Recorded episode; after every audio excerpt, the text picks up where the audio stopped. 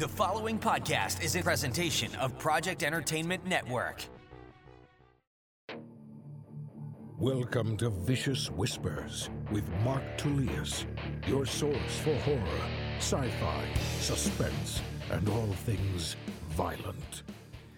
Hey, what's up, guys? Thank you so much for joining me today on Vicious Whispers with Mark Tullius. Today we have episode 154. At the end of the episode, I will be reading from Trying to Die at Grandma's House. I'm not sure what section we are on, but I will be continuing the story. Maybe read a death scene. We'll see. Depends on whether or not you guys are good. Um, by the way, before I forget, Ain't No Messiah, that book is out now free, the Kindle copy. Christ has died. Christ is risen. Christ must die again. Uh, if you haven't read that, check it out. I had a lot of fun writing that one. A lot of sex, violence. Uh, yeah, pushed some of my like it's not extreme like the extreme shit I've been reading, but for me it was a little uh, it was a little intense at parts. Uh, really enjoyed writing that book. So, and eventually I might write the other four parts to it fucking sucks, man. I got so much to work on. Uh, I would love to get back into that, but honestly, I don't know when it's going to happen. And the hard part with that too is uh, book two, the bridge. I had already, I did half of that book before I even started on Messiah, uh, thinking it was going to come first. Uh, so I have, have a halfway finished book that's just been sitting there for a very, very long time. So maybe one of these days I will get back to it. Uh, but all my attention has been on trying not to die. Been working a lot on trying not to die at Death Fest. Really digging that. Uh, it's going slow, but I have to be okay with that. I have to be okay with just you know doing a little bit every day. Um, just finished up a chapter. Really like it. Uh, as long as that keep hap- keeps happening, then it's cool. It's like you know uh, if I like this chapter, you know chapter six is good, then chapter seven is good. Chapter eight, like in by the end of it, it's like you have a good book. So I just have to take my time with that, not worry about trying to rush or do anything like that. So um, yeah, and just enjoying it. Right now, we're at a point where we have to determine the final band lineup and then also start doing a couple little lyrics for the songs uh, for the different bands. So that'll be fun to write. To love doing that. And uh, so Glenn and I are doing that. And then I mentioned to him yesterday, I was like, how cool would it be for the audiobook if we have someone like my cousin Marco, who's an awesome musician, lay down tracks for each of the different bands? Uh, I think there'll be about seven different bands that are heard, maybe more throughout the book. Um, but I was like, that would be awesome for the audiobook. So I think we're going to do that up, do that. I'm going to hit Marco up on that uh, relatively soon. Oh, yeah. Last Friday, my wife and daughter and I went to go see the Trinity of Terror concert. Uh, we are all excited. Well, especially my daughter. Her favorite band is Ice Nine Kills. Uh, so we wanted to go see them. On this tour, they are rotating headlining spots. So for this one at the Hollywood Palladium, they were um, they came right after the opener Lilith Czar. And so we got there early enough to watch it. Uh, awesome show, awesome performance. Really enjoyed it. Uh, made me a fan. They, yeah, incredible performers. Uh, really like the music. Um, Motionless in White really surprised me. I hadn't really listened to them. In fact, all of us. My my daughter didn't even really listen to them. She didn't think she was going to care for them that much, uh, but she liked them just as much as maybe just as much as Ice Nine Kills. But I thought they were really good. And then we took off before we saw Black Veil Brides. Uh, my daughter's only 13, about to turn 14. She was pretty pretty tired and um, yeah, we, we had a long night. But the really cool part, so this was had a little bit of uh I wasn't sure how I was going to be going into there because I've had so much violence. Been in so many concerts at at the Hollywood Palladium. The first one there when I was 15. That's when the Slayer riot happened outside. Uh, my brother, older brother, beat the shit out of a guy that had been messing with me, and I jumped into that fight, and I was moshing like crazy. And then so many other concerts at that venue where I've been in fights, or at least the pit. And then I worked a bunch of security, um, and I worked several concerts there too. And I know I was dealing with a lot of fights there. So one of the things I've been working on with hypnosis is being able to be in a crowd and not be like on high alert, ready to fight. You know, not looking for someone that's going to be a trouble, someone, and you know, and a lot of that could be just because uh, you know I worked in uh, different types of law enforcement, not for long periods of times, but I think all the time with security, probation officer, correctional officer, um, you know, always and fighting, always on the lookout for for something, for something that's going to go wrong.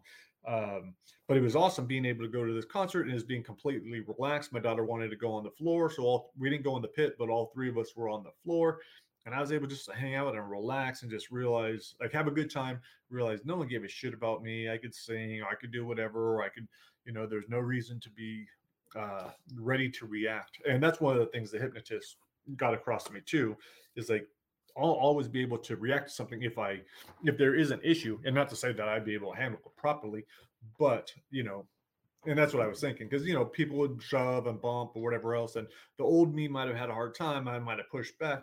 And I was like, I'll just let it go, and if it turns into something else, then react right away and all that. But it was just a really cool experience. Who knows how much the hypnosis had to do with it? I think it probably helped a good deal uh, because lots of those messages that from the hypnosis were going through my mind when I was looking around and thinking about it and just being really chill. So that was cool. Uh, appreciate that. I'm going to continue doing it. I think I have 10 more weeks. So I will let you guys know how that goes. So yeah, that was cool. Oh, this week lifting was a little bit rough. I didn't really want to get into it. Uh, the spring break, George and I tried doing it a little bit early. So it's at eight o'clock. We're trying to start at 7:30. I was tired every day. So every day was a little bit of a challenge. But the good thing is that we did it despite not wanting to. Um, the other cool thing was uh, starting to, and I didn't want to do this. So George, I, I told him I was like, "Hey man, I'll, I'll do whatever you want to try," because um, he's been pretty passionate about cutting down weight. You know, getting to a certain point. Um, I was like, "I'll help you." I know that I could do use it too, and to get healthier and to feel better. Um, so I was like, "What should we do? What What do you want to do?" And he he suggested counting calories.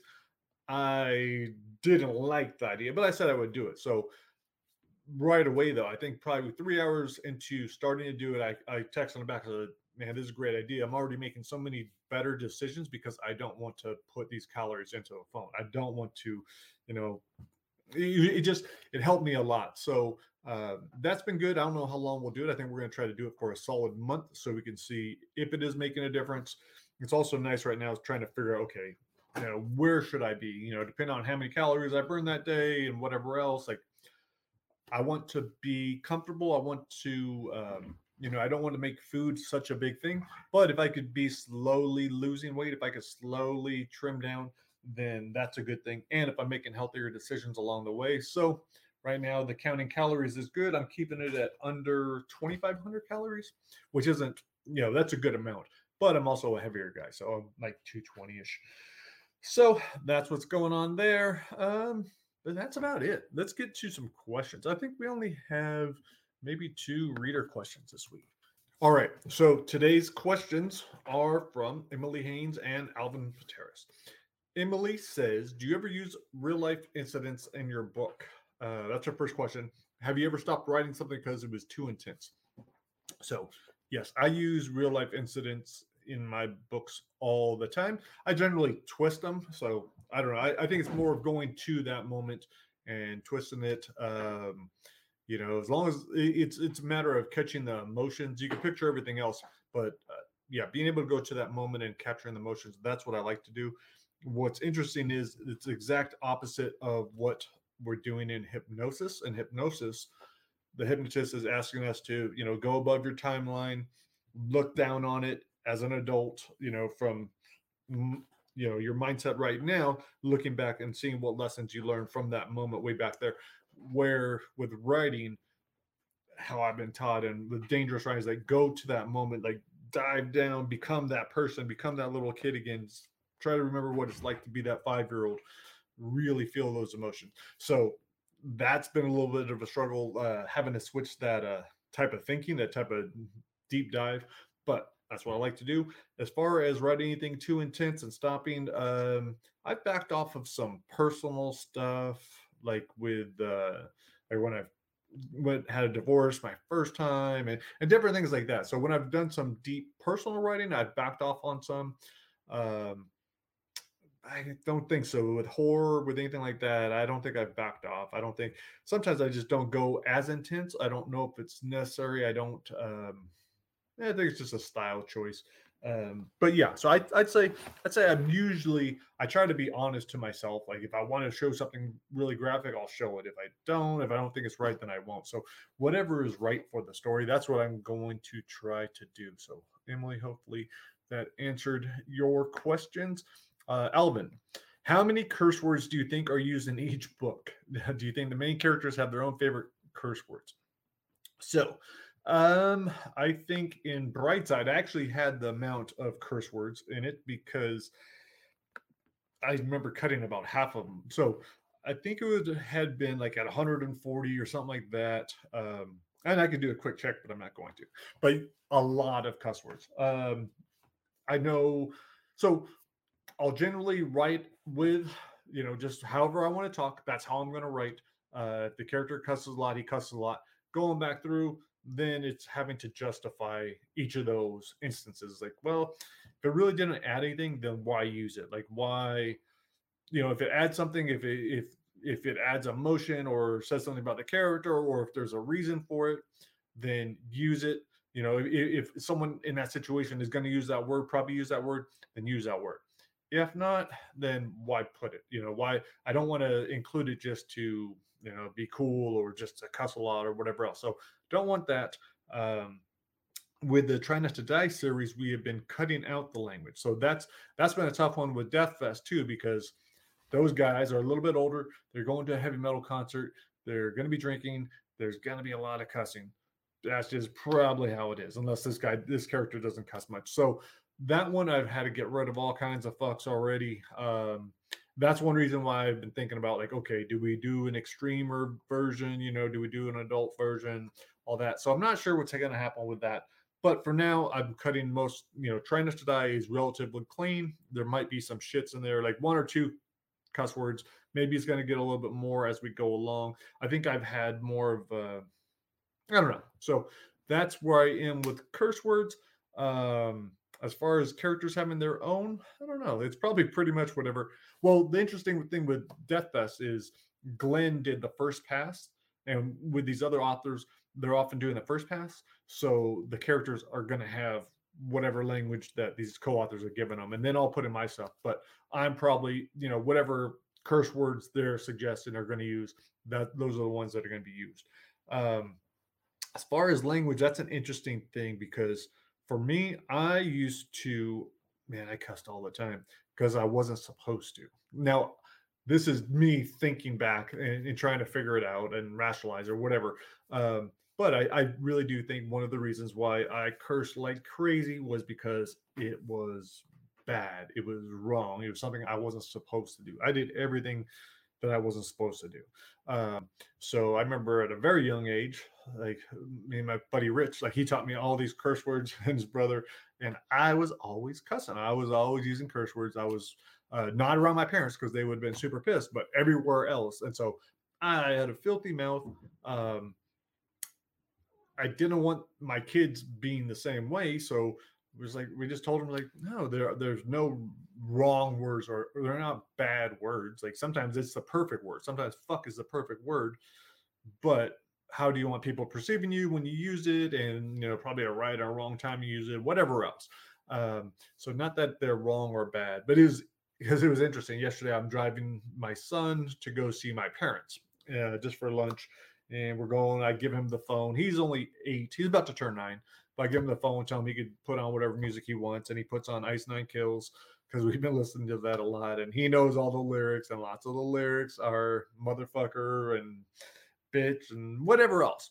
But like he's gonna hear. He's gonna hear people on his video games. He's to have friends that are talking like that.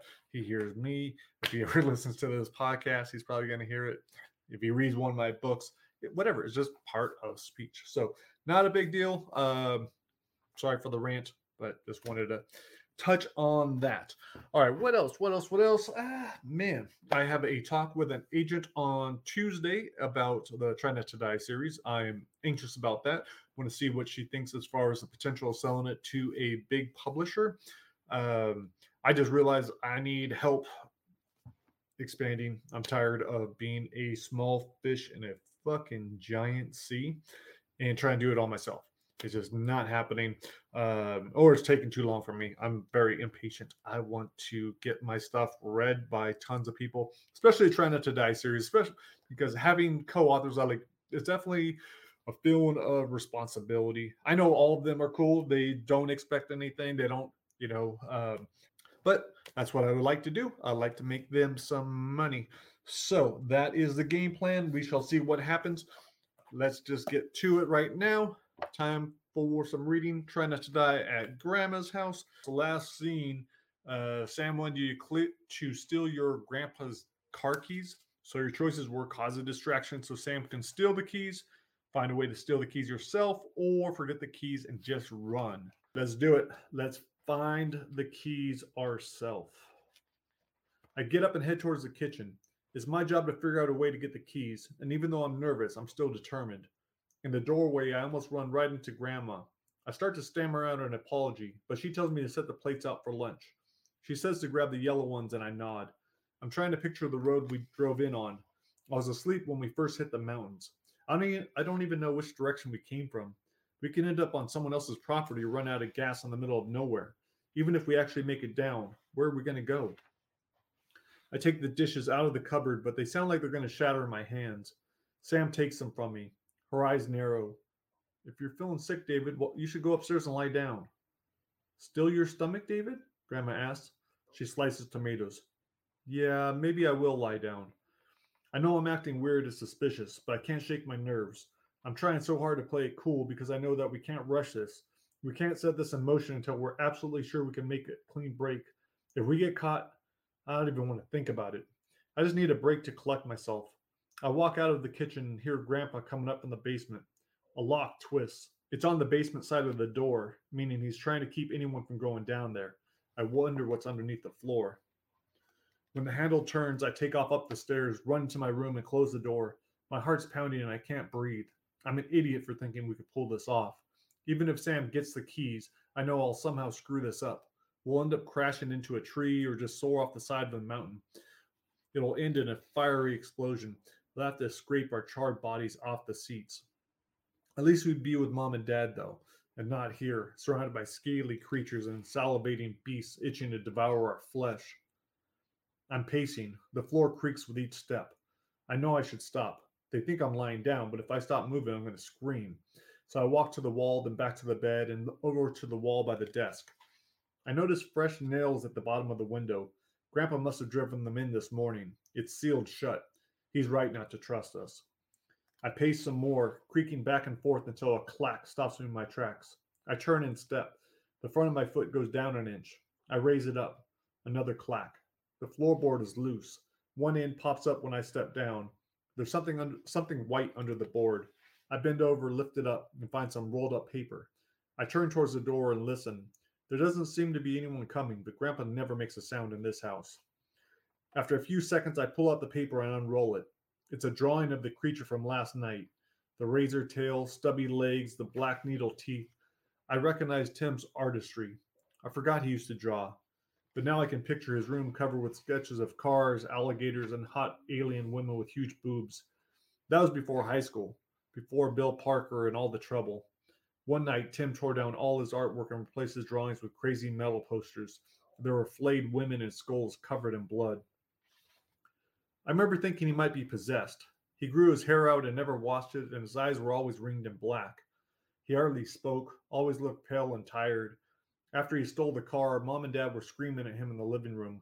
I wanted to tell them to stop, that we should just get a priest to exorcise him. My brother was still in there somewhere. He was still their son. We just had to pull out the kid we all knew and loved, the guy who let me tag along on the morning jogs and bought me baseball cards. He just needed to hear we remembered him. I even worked out a speech, went over it all night, but the next morning he was gone. Mom told me she'd sent him to our grandparents. It was for the best, she said. I actually believed her until we got the call. I'm wiping tears as I flip to the second drawing. It's another creature, but this one is split in two. An axe is between the two halves the blade stained in some nasty juice or blood. From each open end, dozens of slugs slither out. The third page has five separate body parts an ear, nose, mouth, belly button, and a butthole. In each drawing is a slug burrowing into the hole. Grandpa said never to stab one. I wonder if this is what happens. If Tom, if Tim saw it, if I hadn't kicked the creature last night, would slugs be inside us now? My stomach actually is sick now. I feel like I'm gonna puke. If Tim saw this happen, I don't blame him for trying to escape. It has to be what he was doing. Charlie said they found him at the bottom of the ravine. He must have been running. I don't understand why he didn't try to steal the car. He knew how, after all. Grandpa probably didn't trust him enough to leave the car out in the open.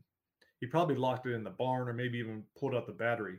That's what I'm thinking as I flip to the fourth and final drawing. It's of Grandpa Joe. Those cruel eyes stare right at me and I'm shaking. Someone's coming up the stairs. I shove the papers back under the floorboard and jump into bed. Footsteps move towards my door. The floorboard is still raised. It's only an inch, but panic ripples through me. There's a knock. I don't even have time to say, wait a second. The door opens and Grandma Barb enters. She's got a plate of saltine crackers and a big plastic cup. I brought you some ginger ale to settle your tummy. Oh, thanks. I try not to look at the floorboard. She sets the plate down on the desk. Her calloused bare foot is right next to the loose board. One more step and she'll stub her toe. Oh, you poor thing. I look up. It's like she's staring at a ghost. She places her hand on my forehead. Her wrinkly fingers slide over my sweaty brow. Well, you don't have a fever. She hands me the glass. Here, just try and sip. I drink, and a little dribbles out of my mouth. Tastes like ginger ale, but not quite.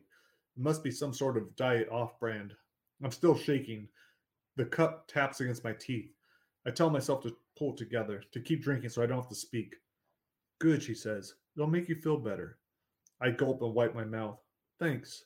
She takes the glass and wipes my hair, which is just as wet as my forehead. I'm okay, really, Grandma. I just need a rest. Instead of leaving, Grandma sits on the bed and stares into my eyes. It's like she's digging around in my brain. I wonder if that's what slugs do. They wiggle in and munch on your memories. She takes the empty cup.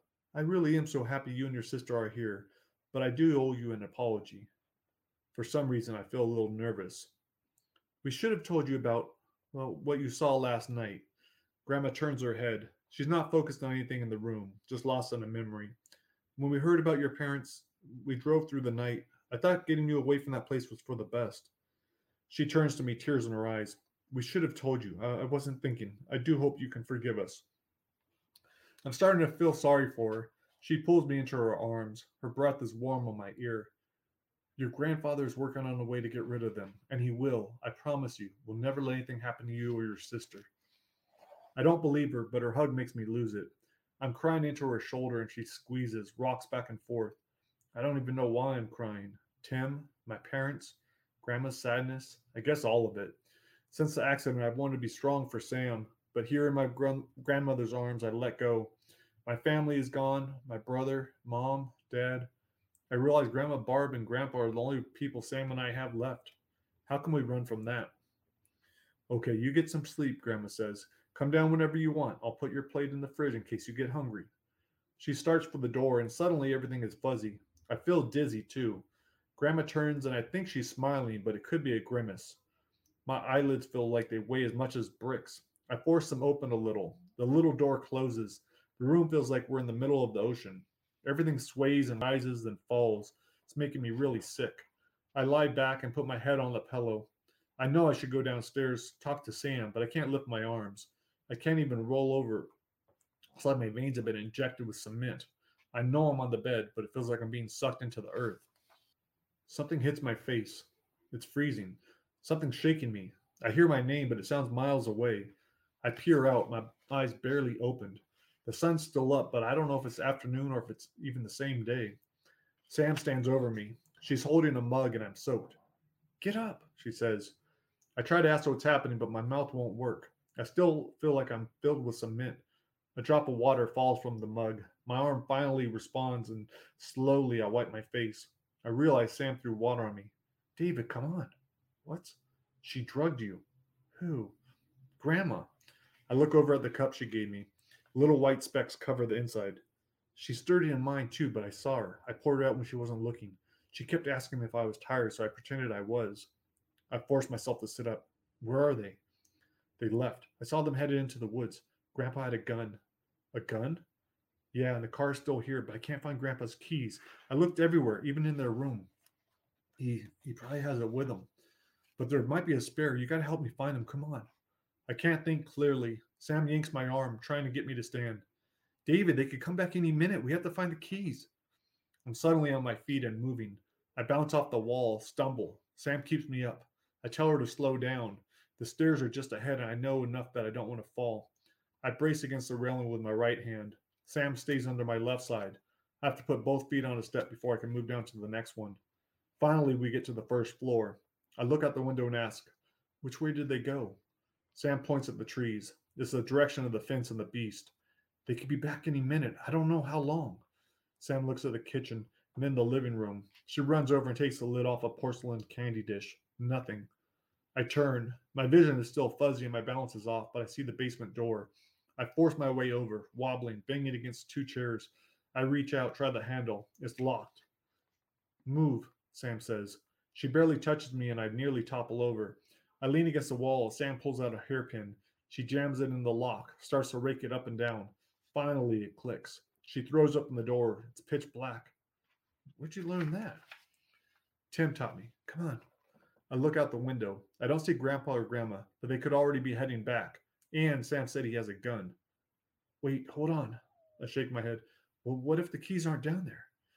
We got to look. It's all there's left. But I can't move. If they come back and find us, who knows what they'll do? They've already drugged us. Maybe we should just run out the front door. Charlie's probably still out there. He might help us. David, are you coming or not? All right, time for a decision. You either follow Sam down the stairs or you make a run for it and find Charlie. Follow Sam down the stairs or make a run for it and find Charlie. All right, next week I will try to read both choices.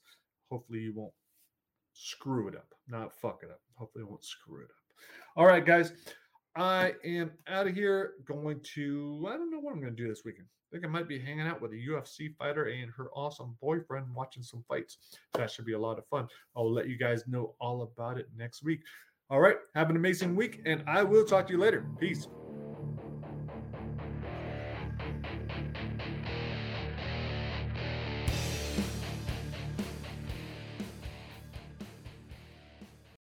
This has been a presentation of the Project Entertainment Network.